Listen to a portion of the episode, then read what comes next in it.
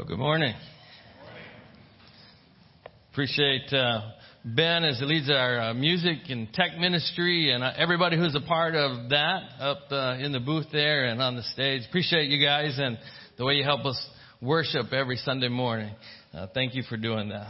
Well, if we haven't had a chance to meet yet, I'm John, one of the pastors here at North Park. And today we're excited that you're here with us, whether you're in the building or joining us online. We're in week 4 of a 7-week series. It's called The Kingdom of Heaven is Like, and we're looking at some parables that Jesus told in Matthew chapter 13. And if you want to open up there, we'll be there in Matthew 13 as well as some other places. But if you want to follow along, we'll have the verses on the screens for you. And then if you're a note taker, in your bulletin, there's a sheet there where you could take some notes, some things that impact you. Pastor Phil is with some of the other men at a retreat at Lake Ann, and he'll be back next week to continue our series. Today we're going to talk about the parable of the mustard seed. Some of you know, just recently I was married. It's 3 months ago. But when I began dating my soon-to-be wife, Brenda, as we got to know each other, I asked her things about herself, but I also asked her, what are some things I need to know about you to be a good husband? And one of the things that she said is, if you say you're going to do something, then do it. So don't tell me you're going to do it if you're not going to do it. So. And wives, you don't need to elbow your husbands when you say that, right? But I think we all appreciate that, right? If somebody says you're going to do something, to do it. So on Friday, I told her Saturday at noon I'm going to watch a football game, and I did it. So things are good. But I think we all have a hard time, right, when somebody says they're going to do something, or they promise you something, or you buy something, and then you get it and it's not what it's supposed to be. We all can get frustrated with it. In fact, there's a business principle. Those of you that are involved in organizations or in selling things, right? It's under promise and over deliver, right? Because none of us like to be disappointed. No one likes to be disappointed. So, I bought a little balloon-powered car for my grandkids. And when I looked at it online, it was so cool. You just hook a balloon up and you pump it up. You let it go and it just flies across the floor. And then there was this rocket ship that was part of it. And you could hook it up and it would go all the way up to the ceiling. I'm like, this is so cool. And then I got it and it was much smaller than I thought it would be. And it kind of went across the floor and it didn't really go up. It went up just a few feet. I was so disappointed. Like, this was not what was promised to me when I looked at it or how they sold it. Maybe you have a friend who goes, oh, I just saw this movie. It's the best movie ever. You're like, oh, man, I got to see this thing. And you go to it and it's like, no, this wasn't that kind of movie, right? So you kind of feel let down, like they overpromised about what it was going to be. We all struggle with politicians. It's hard to find a politician that we can trust, because they all come with, we're going to bring real change. And we have all these ideas we're going to do. And then it seems like so many of them get into office and everything they promised goes out the window. And it becomes about themselves or just keeping their position. And we're disappointed. You have a parent who tells their child, you can go out and play with your friends, or you can go somewhere after you clean your room. And then you get busy with some stuff. And on their way out the door, you ask them, did you clean your room? And they say, yes. And then you go into their room and stuff is stuffed underneath the bed or the closet. Everything's thrown in there. The bed's not really made. So they overpromised and underdelivered, right? They didn't really clean their room. And then occasionally we have a step-parent maybe who hasn't been involved in a kid's life.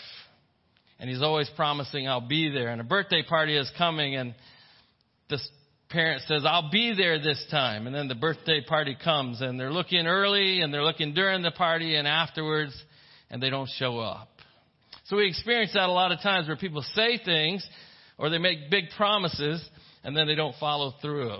Here in Matthew chapter 13, as we look at the parable of the mustard seed, Jesus is saying, hey, the kingdom of God is like this. And he's using ordinary, everyday things that people would be able to identify with. Today it's seeds and trees, and he's just using everyday things to tell these stories to try to help them understand what the kingdom of God is and what he's promised about the kingdom of God.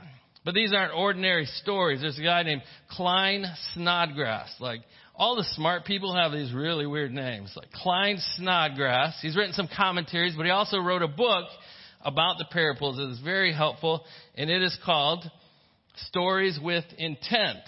That's how he describes these parables. There's an intent that Jesus has in telling these stories. And then someone else said, we can think about the parables like this. They are imaginary gardens with real toads in them.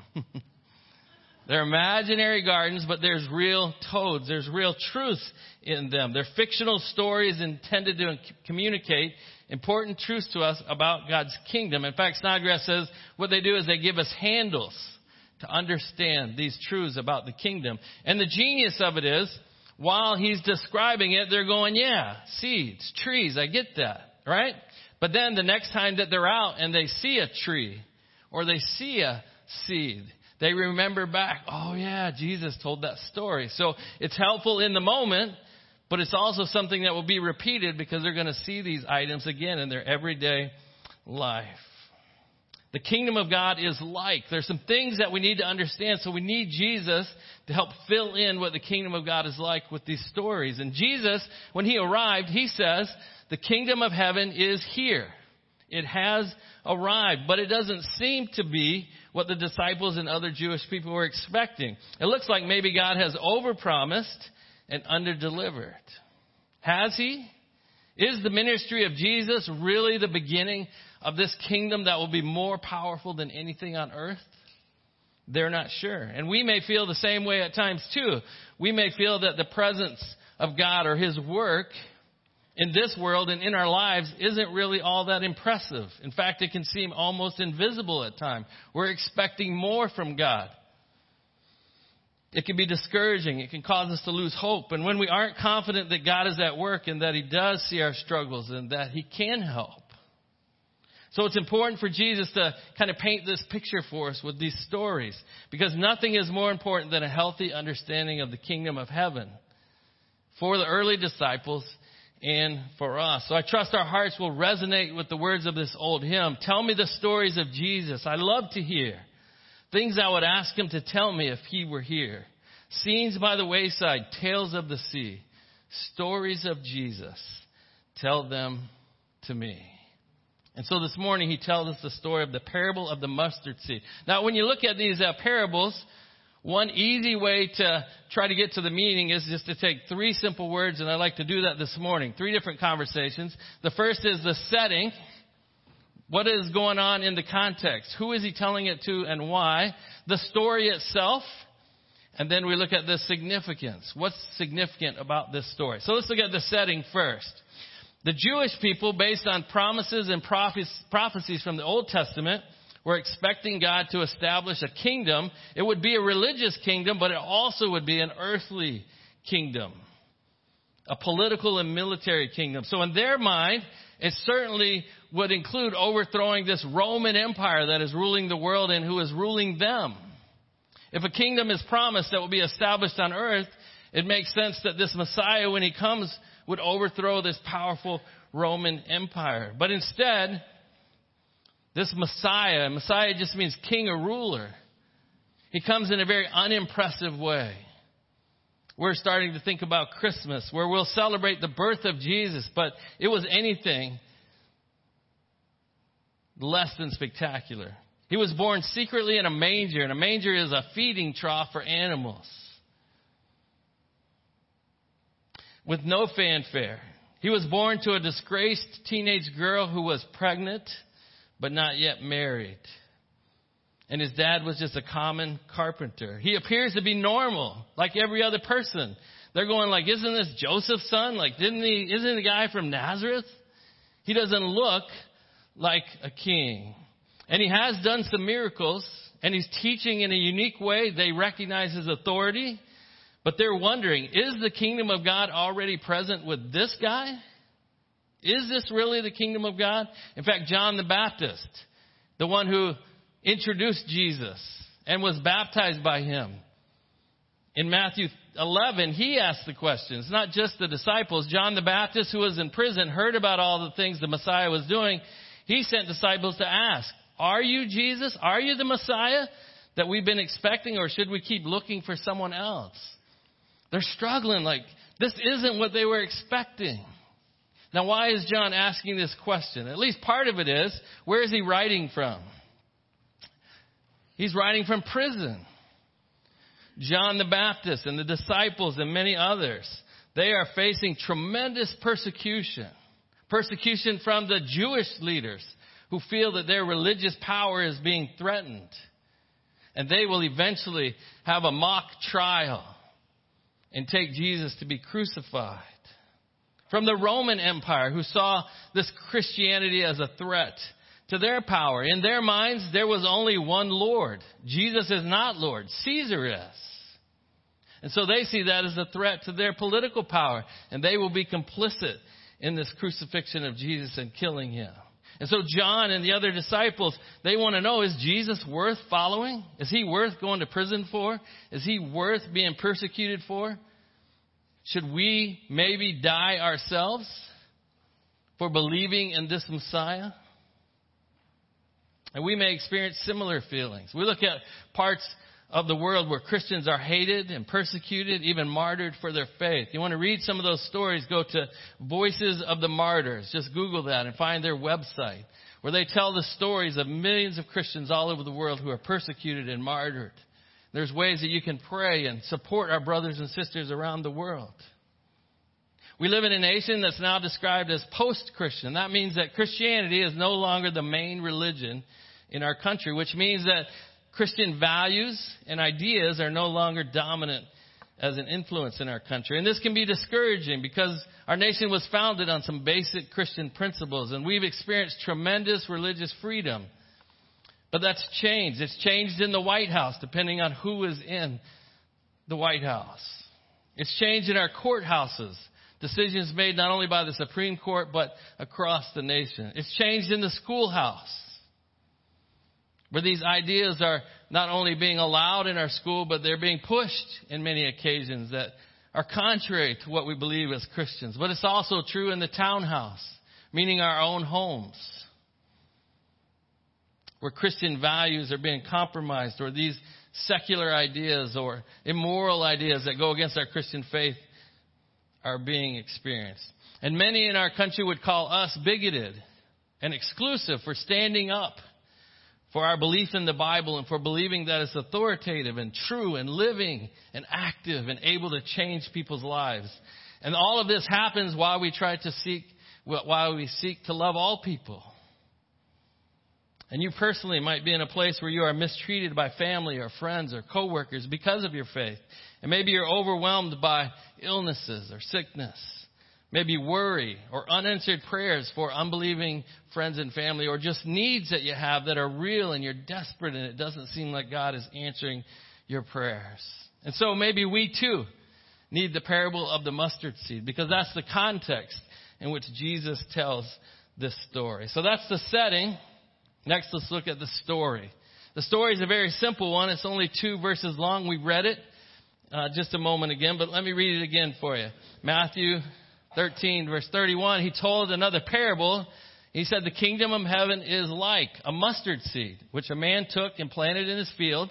And though it is the smallest of all seeds, yet when it grows, it's the largest of garden plants and becomes a tree, so that the birds come and perch in its branches. Now notice, he didn't say the kingdom of heaven is like a seed.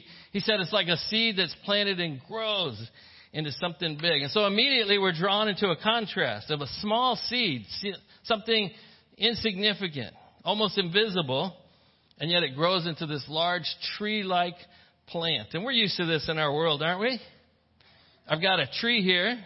It didn't start out like this. It started as a seed. One summer during college down in Florida, so I did a paper route for my uncle, and so I did that from like 1 o'clock to 5:30 every morning during the night.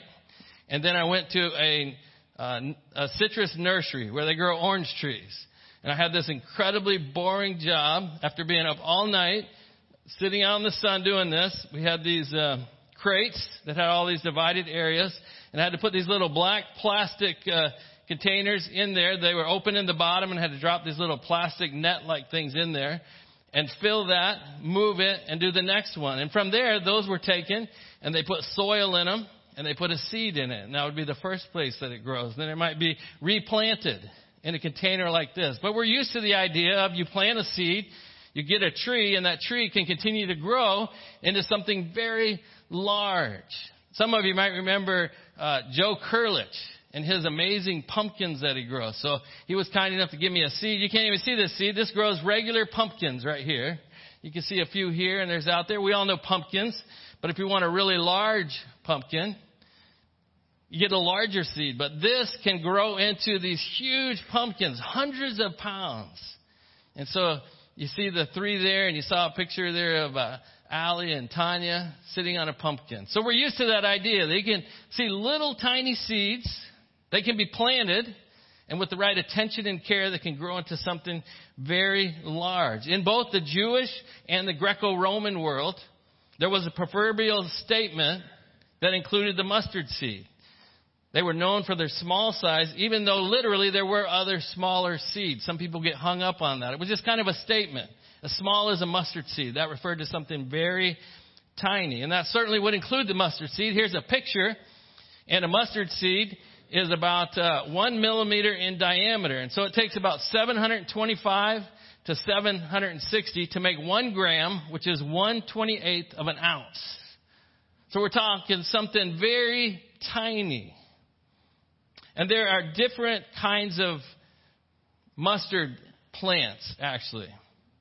So he's saying this little tiny seed, though, can be planted. It can grow into something very large. And some people get hung up on whether the mustard plant actually can become a tree or not. Again, in parables, we don't need to try to find the exact point, but there are different kinds of mustard plants that grow large. In the next picture, you can see this is kind of a field, but a lot of these plants are known to grow up to be 10 to 12 feet. And then here's another kind of mustard plant, kind of tree-like, that has grown. So that tiny seed can produce this very large tree-like plant, so large that birds can come and nest in it. That's basically what Jesus is talking about. So my question is, when Jesus tells this parable, the kingdom of God is like a tiny mustard seed that when it's planted, it grows into something very large. Which part do you think would have been shocking to these Jewish people?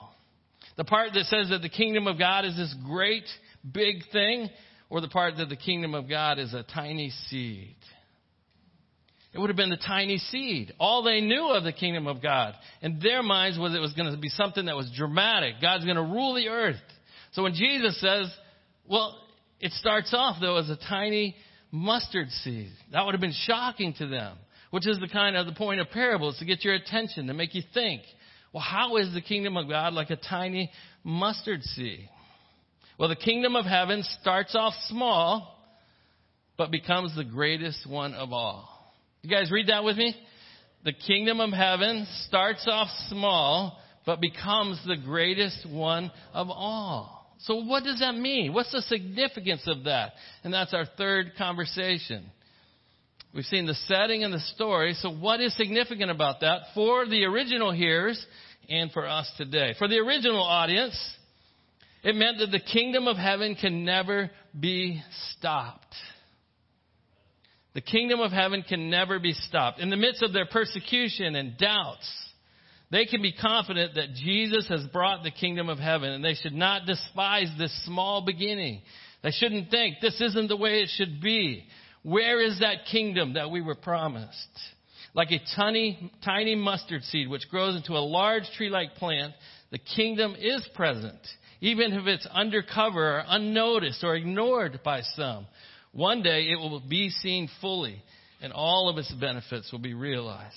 Klein Snodgrass put it this way. I thought this was brilliant. The end that everyone knows and longs for is already in the beginning. The beginning inaugurated by Jesus and now at work. The kingdom which has already come does not come with a glorious bang and the defeat of Rome. Rather, it comes unexpectedly, almost unnoticed. And then listen to this. But all that is necessary is already there. The end is present in the beginning. In the end, the greatness and the benefit of the kingdom will be a present and wonderful reality. Jesus is trying to get those disciples to understand it doesn't look all that impressive right now, but this is going to grow. The kingdom of God can never be stopped. The kingdom of God is here. In the midst of the persecution, in the midst of the doubts, hold on to the fact that the kingdom of God can never be stopped. Now, what about us today? The kingdom of heaven can never be stopped. As we think about a tree that grows large enough for birds to come and nest, if we're familiar with the Old Testament, we might think of Daniel and a dream that a king named Nebuchadnezzar had in Daniel chapter 4. He has this dream of a tree that grows large and birds come and nest in it. And he's not sure what it means and he needs somebody to interpret it. And so Daniel comes in and interprets the dream for him. And it represents the kingdom. And in fact, in this dream, his tree gets cut down because there's a greater and more important kingdom than his. At the time, he is the greatest ruler in all the world. But in his dream, this tree grows and it represents his kingdom, but then it's cut down. And after the interpretation, or actually right before it, here's what Nebuchadnezzar says in Daniel chapter 4 and verse 3 about God's kingdom. How great are his signs, speaking of God, how powerful his wonders, his kingdom will last how long? Forever. Say that again. How long? Forever. God's kingdom will last forever, his rule through all generations. So this king, the mightiest in the world, recognizes that there's a greater kingdom than his.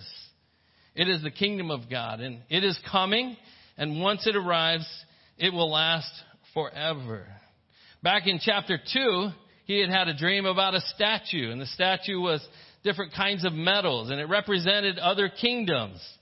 But there was a stone that crashes down on the feet of that statue and breaks them. And it's a stone not made by any human hands, and it represented Jesus. Look what it says in chapter 2, verse 44. During the reigns of those kings, all the other kingdoms, the God of heaven will set up a kingdom that will never be destroyed or conquered. It will crush all these kingdoms into nothingness, and it will stand forever.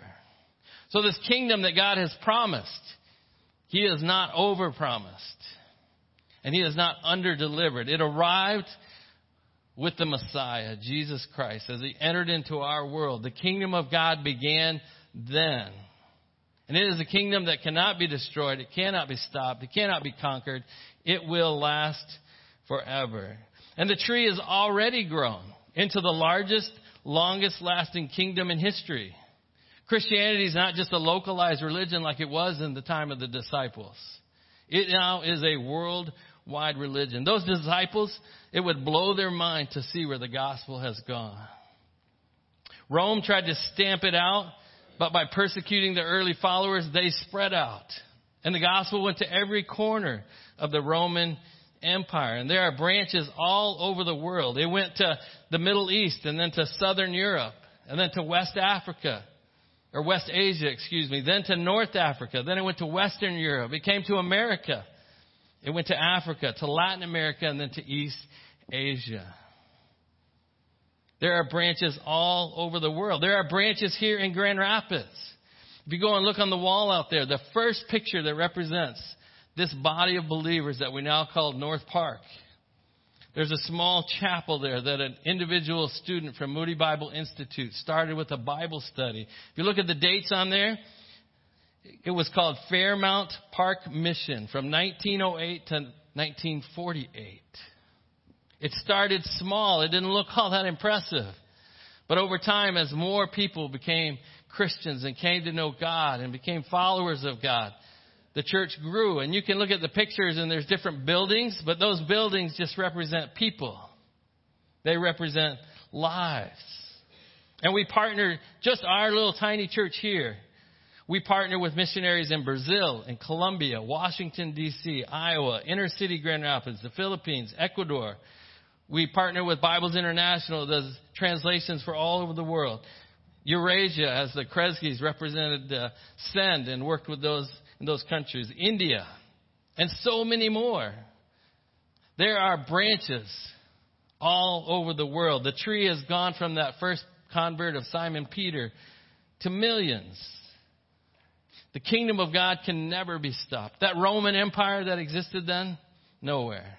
Those religions that were practiced back then, Most of them do not exist today, but Christianity, 2,000 years later, still exists. The kingdom of God can never be stopped.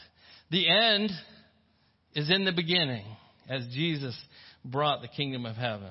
And we as Christians might be tempted to be discouraged that our country and our community isn't as Christian as it used to be.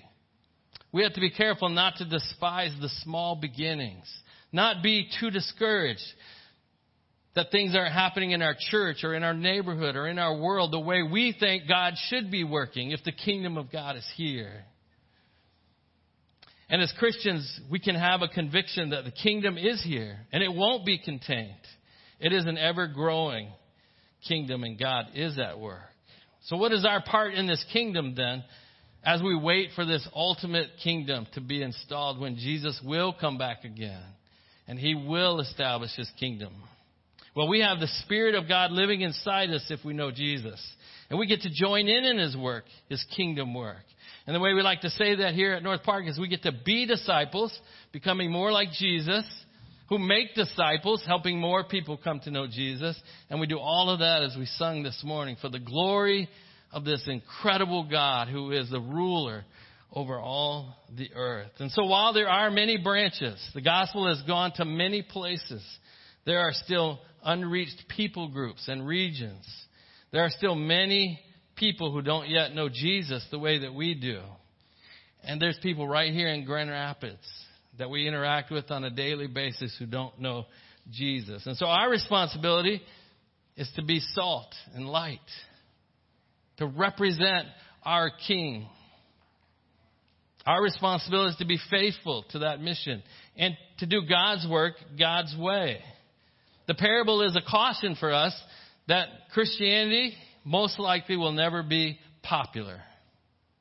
And when we're not seeing the results that we'd like to see, we have to be careful not to compromise our message or to compromise our methods in order to get more converts.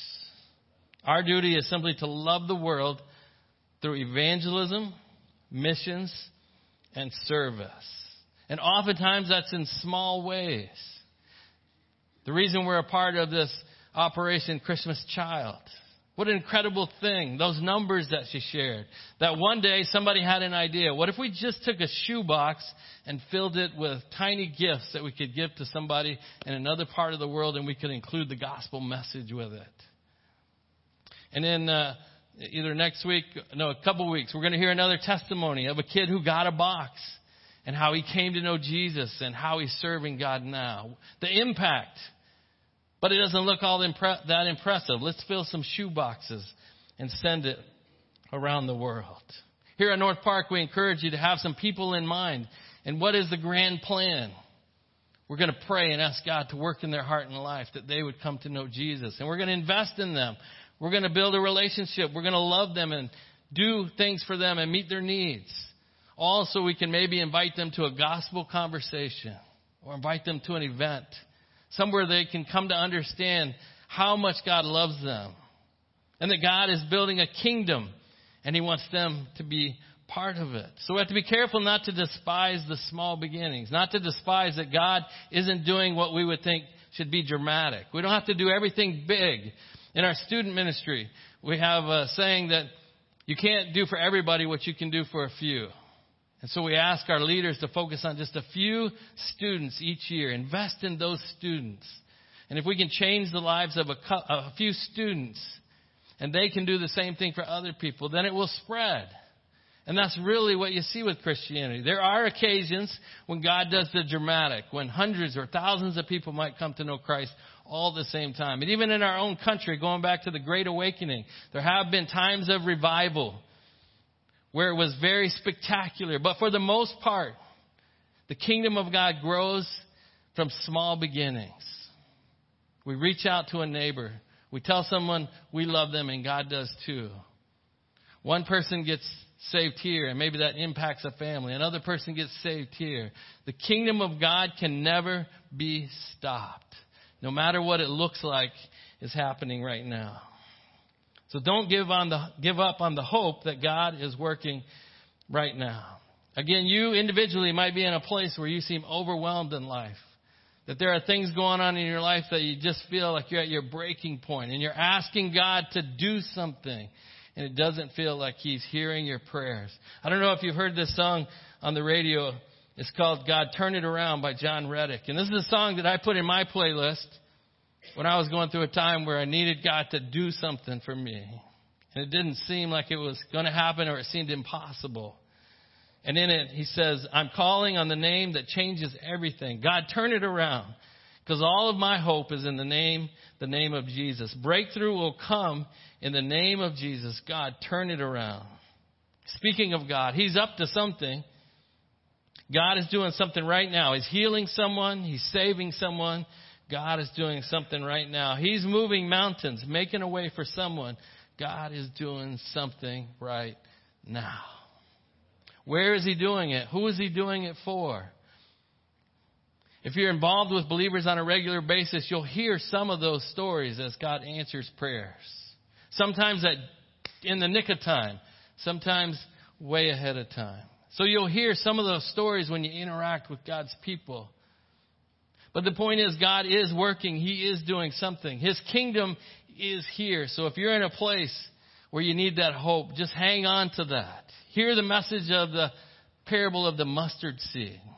That the kingdom of God is like a seed that starts small and then it grows into something big.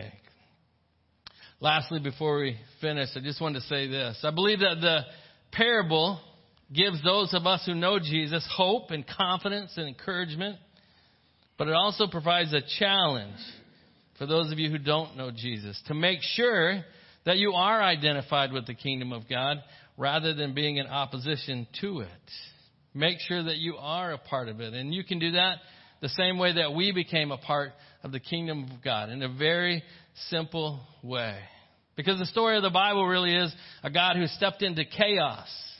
And he created a world where he created human beings. And he created us to know him and be in relationship with him, to help him manage this world, to help us reflect who he is, to represent him. But the way the Bible describes it, we choose to go our own way. We want to do things our own way. We do what the Bible calls sin. It's a separation from God that happens because we don't keep his commandments, or we're not able to do everything that he requires of us.